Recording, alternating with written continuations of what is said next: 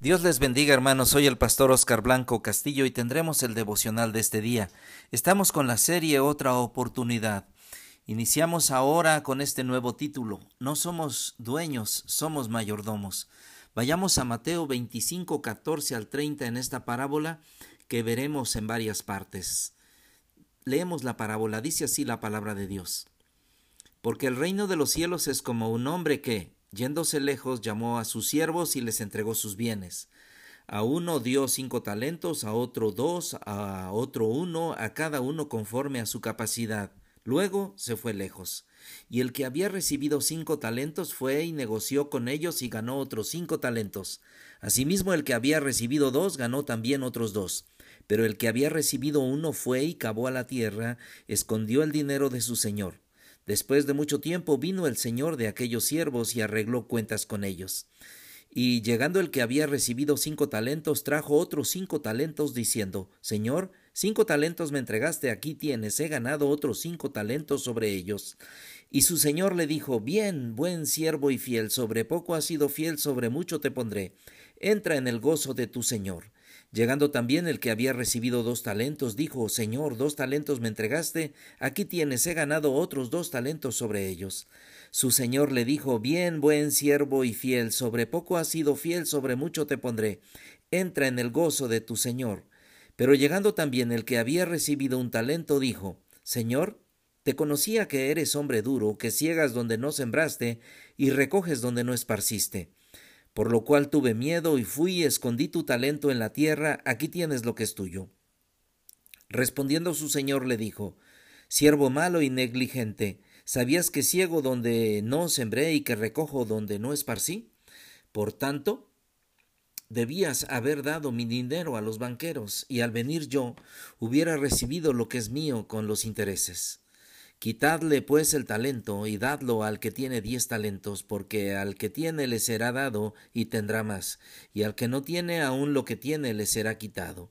Y al servo inútil echadle en las tinieblas de afuera, allí será el lloro y el el crujir de dientes. Esta parábola de los talentos ilustra la fidelidad requerida de los siervos de Dios. El hecho de que el amo viajara lejos indica que habría suficiente tiempo para probar la fidelidad de cada uno de ellos. Un talento no era una moneda, sino era una medida de peso, era una gran suma de dinero.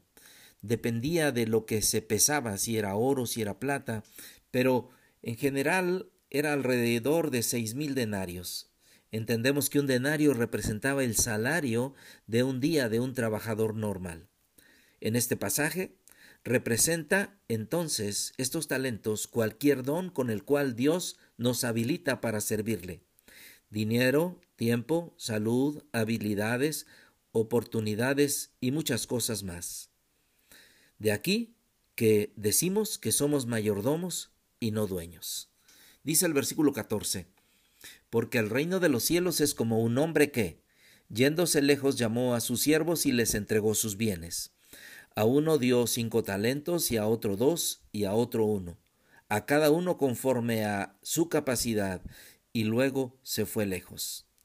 En primer lugar, veamos en este pasaje que somos responsables de cómo usamos lo que Dios nos da. El reino de Dios está aquí y ahora. Jesús dijo que con su llegada el reino de los cielos se había acercado, y Jesús reina en cada persona que le ha reconocido como su Salvador y su Señor. Antes pertenecíamos al reino de las tinieblas, no obedecíamos a Dios y hacíamos el mal, sin remordimiento, sin arrepentimiento, sin pedir perdón a Dios. Pero ahora somos del reino celestial.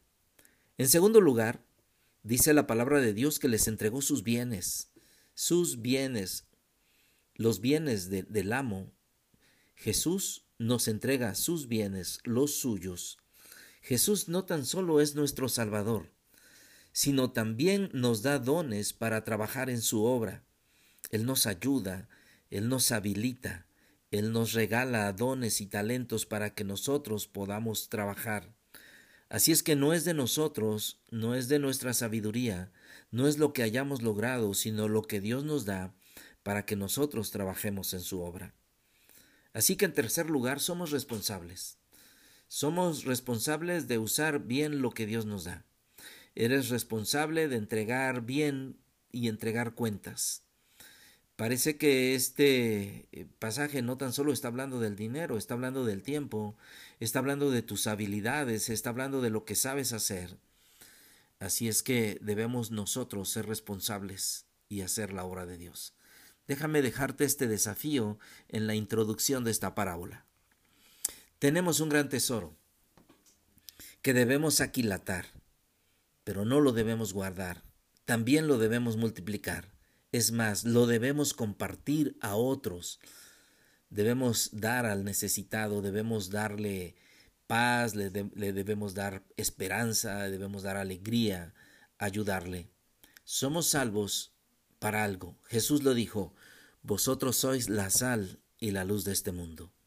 Somos salvos para alumbrar, somos salvos para retener, somos salvos para ayudar, somos salvos para compartir.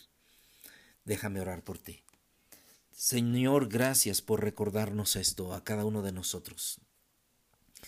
Cada uno de nosotros ha recibido de ti muchas bendiciones. Y eso no debemos guardarlo, sino debemos multiplicarlo y debemos compartirlo y se multiplicará. Ayúdanos, Padre Celestial, Hemos iniciado en este primer punto diciendo que somos responsables cómo usamos lo que nos das, que nos has entregado bienes, pero somos responsables no de cómo usamos, de usar bien también lo que nos das.